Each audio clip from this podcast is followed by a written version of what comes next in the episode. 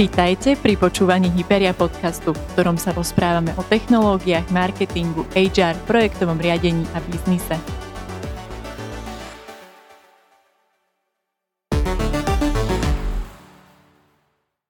Vítam vás pri počúvaní Hyperia podcastu. Dnes to bude práve o svete biznisu. Konkrétne sa budeme venovať rastu firiem, čo všetko naň vplýva, kedy môžeme hovoriť, že firma rastie zdravo, aké sú rôzne stratégie pre rast vezmeme to vlastne z pohľadu lokálnych aj tých svetových firiem, ktoré pôsobia na viacerých trhoch. Moje meno je Ivana a o týchto témach sa budem rozprávať eh, s Michalom Hradilom, CEO Hyperie. Ahoj a vítaj v našom podcastovom Ahojte, štúdiu. ahoj Ivka, ahojte. Na úvod si teda povedzme, čo ten rast vlastne je. Fú, jednoduchá otázka, odpoveď je trošku zložitejšia. Ja by som možno dnes povedal, že dnes v tom teda komerčnom svete sa narast pozerá najmä cez rast tržieb, čiže to je dnes úplne ako keby e, niečo, na čo sa najviac prihliada, na čo sa najviac komunikuje. Ja si myslím, že za tým je ako dôležitý, alebo ešte možno dôležitejšie e, rast zisku, že tá firma by mala vykazovať nejaký ako primeraný zisk, akurát niekde môže ten zisk prísť proste až v ďalekej budúcnosti a môže to byť v poriadku, niekde možné byť e, v zisku, v zisku od začiatku. Takže um, i to, ktorý rastový parameter je považovaný za najdôležitejšie, tak to môže závisieť aj od toho, čo chce ten daný, daný podnikateľ alebo manažment firmy vlastne dosiahnuť. A potom môžeme mať nejaké subkategórie ako rast v počte zamestnancov, rast podielu na tom trhu, ktorý môže byť veľmi dôležitý parameter alebo rast počtu kategóriu, ktoré sme spustili, alebo aj inovácií. Takže ja by som si vybral dnes, dnes ako sú to podľa mňa tržby a za tým by som išiel po zisku. Mhm. Aké sú hlavné potom dôvody, prečo má firma vôbec rásť? V podstate, keď sa na to pozrieme tak trošku historicky, tak my, že dnes sa máme tak, ako sa máme, že môžeme tu používať, že tu môžeme byť, ty môžem mať notebook na kolenách, hej, ja môžem hovoriť do tejto veci, ktorá nás nahráva. A všetky možnosti, ktoré dnes máme technologické, ale aj potraviny, čokoľvek, oblečenie, tak to je vďaka tomu, že niekto na tom v minulosti pracoval, hej, že chcel niečo vylepšiť, chcel niečo vytvoriť, v tom kapitalistickom svete je potom za to odmena, že keď vymyslíš niečo, čo iní ľudia chcú, tak dostaneš peniaze a ty si za tie peniaze môžeš zase kúpiť to, čo ty chceš. Čiže nemusíme vďaka tomu vymieňať si tovary, ale každý dostane tie peniaze a potom ich ďalej môže minúť použiť, čo je veľmi efektívne. A teraz keby sme si povedali, že raz netreba, tak vlastne toto by sa nikdy nestalo. By sme, kde by sme zostali? To by sme si mohli povedať už na začiatku, v nejakej dávnej dobe, a celý ten rast a to, že firmy, celý rast ľudia chcú zlepšovať veci, nás dostalo tam, kde sme, i s nejakými problémami, ktoré s tým samozrejme vznikajú, ale i s tým nejakým blahobytom. Mm-hmm. Zobral si to v podstate z takých dvoch úrovní, že čo to prináša pre firmu a pre tú spoločnosť. Keď sa teda pozrieme na to, že aké majú firmy možnosti pre rast, ako sa to dá vôbec robiť, že aké sú tie rôzne stratégie pre nejaké rôzne firmy, akože, ktoré pôsobia v rôznych eh, kategóriách, v rôznych prostrediach. Čo sa nás týka, tak my sme vlastne v zásade rastli vždy organicky. To je nejaký prirodzený rast. Keď ty začneš niečo robiť, postupne to uh, sa snažíš vylepšiť a vďaka tomu rastieš. Možno ti ide aj vietor do plachet, že ten trh zrovna rastie viac ako nejaké ostatné trhy na toto nepotrebuješ uh, mnohokrát veľa kapitálu, ale nejaký zrejme áno, alebo skrátka um, veľa času, hej, keď začínaš sám. Uh, takže to je jeden taký spôsob veľmi častý. Potom druhý je, že získaš investora zase v rôznych fázach. Môžeš získať na začiatku nejakú investíciu na nejaký nápad, dokonca už i nápad, alebo na niečo, čo si už vytvoril a vidíš, že ak chceš ísť ďalej, tak to bez peňazí nejde, lebo potrebuješ na to ľudí čokoľvek otvoriť si prevádzku, zariadiť to nábytkom. Takže získaš investíciu alebo úver.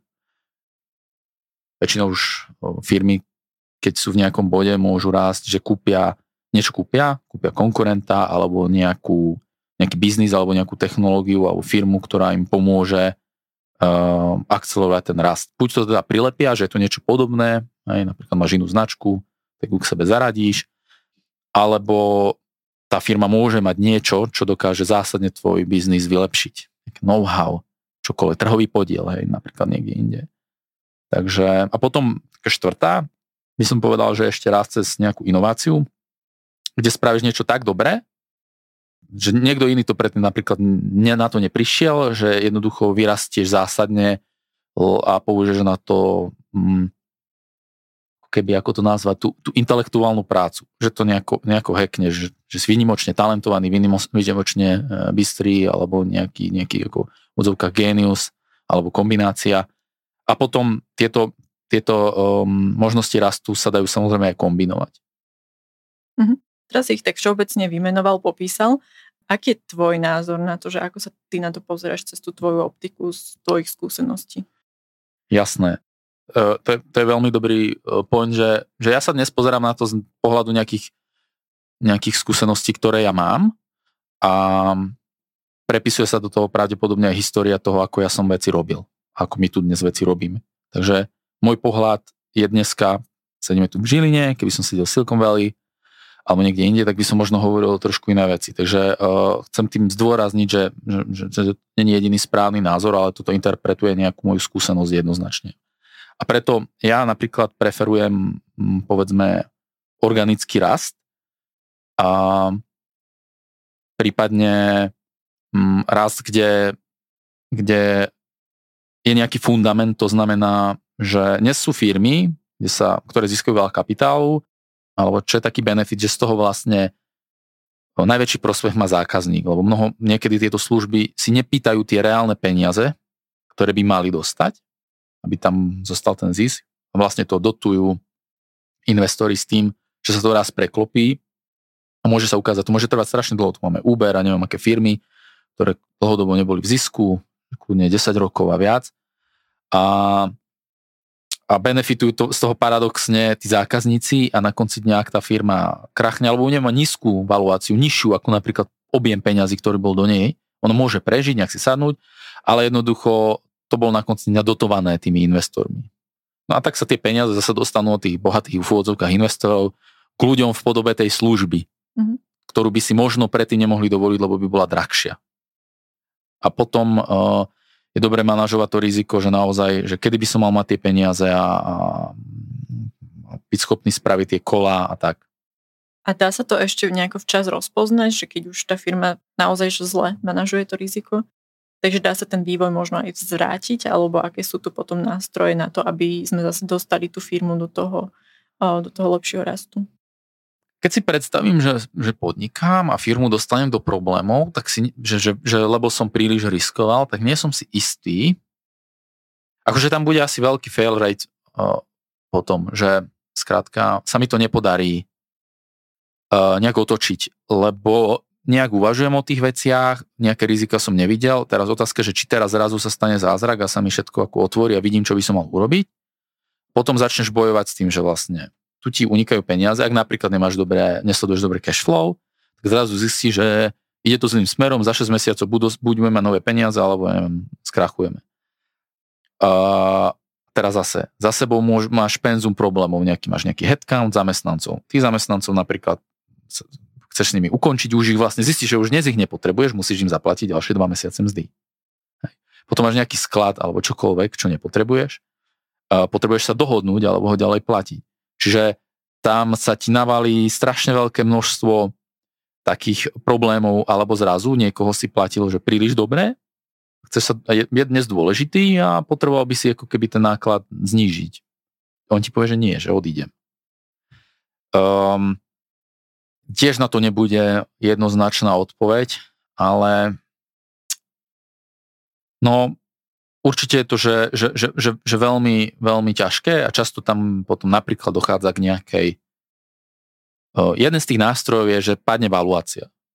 Že niekde sme boli, my boli sme vnímaní úspešne, hodnotne, firma, ja neviem, že by mala hodnotu 300 miliónov eur, schválne tam nejak takto. A teraz padneme na zem, zrazu niekto príde, kto povie, že pomôžem vám, spravíme tieto veci, dá sa z toho dostať, do, do firmy dáme 20 miliónov uh, zoberiem si 40% firmy. Čiže v momente, že padneš, že, že ideš do pokory, tá firma sa ako keby zresetuje, ten kapitál ju zachráni a ten investor kvázi uh, betuje na to, že keď to teraz opravíme, tak to bude dávať zmysel a ja si to kupujem proste oveľa lacnejšie a cieľ je teraz sa dostať späť na 100 napríklad alebo 150 a on tam vstupoval pri valuácii 50.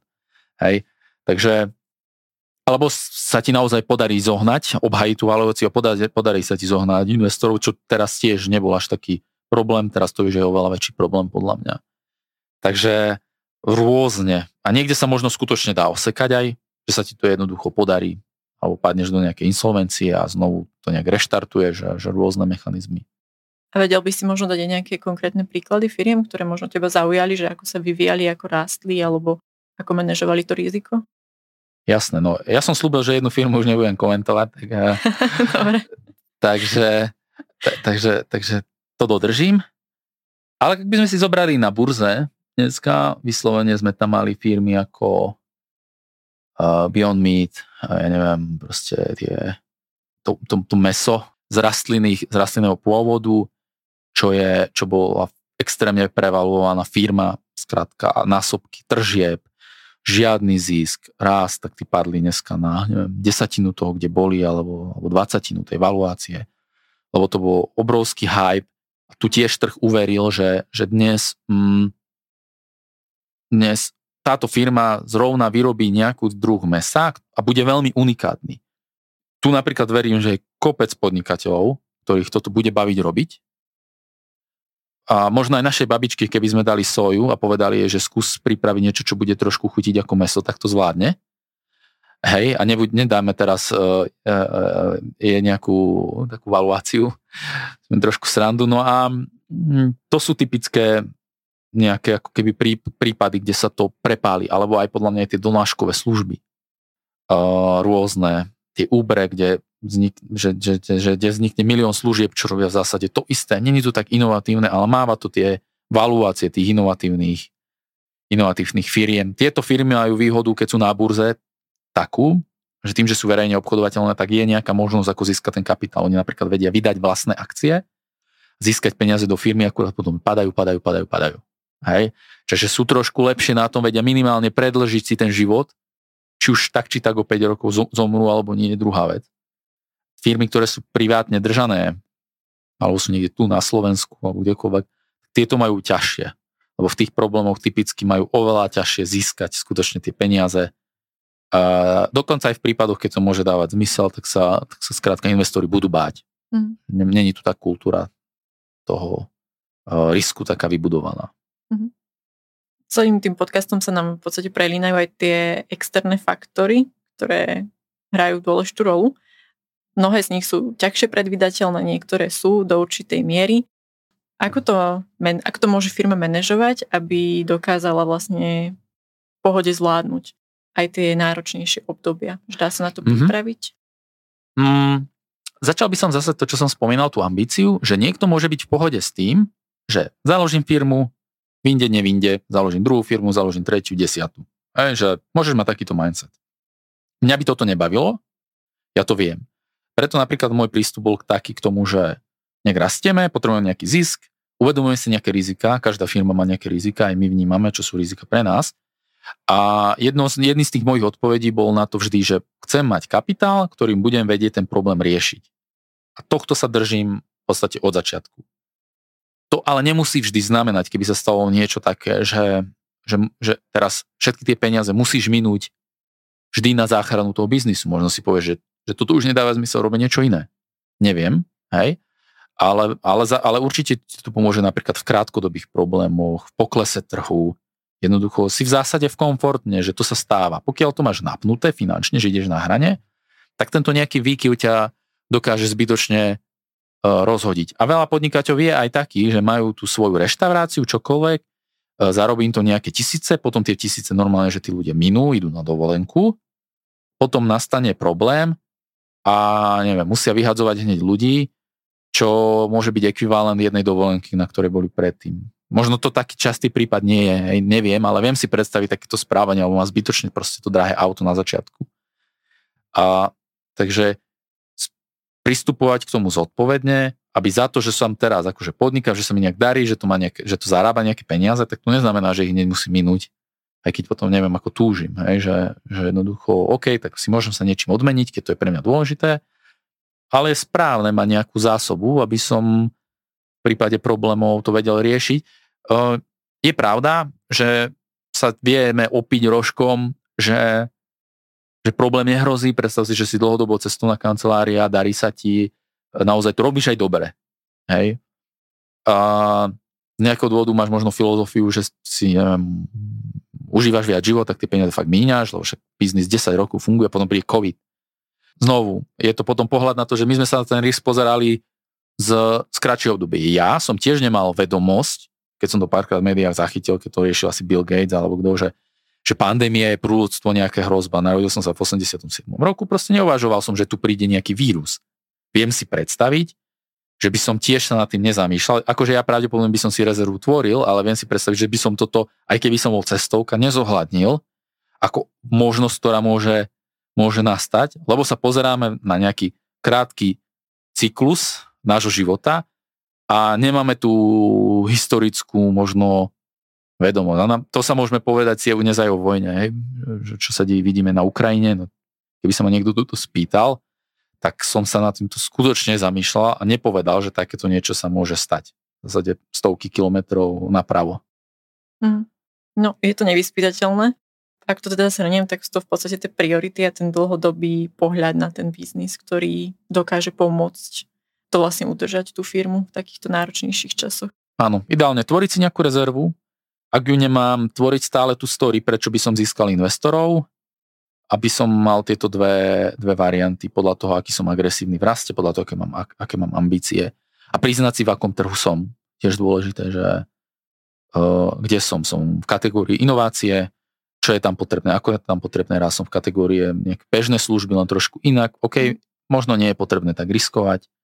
Uh, čo je pre mňa, ako sa cítim komfortne, v riziku.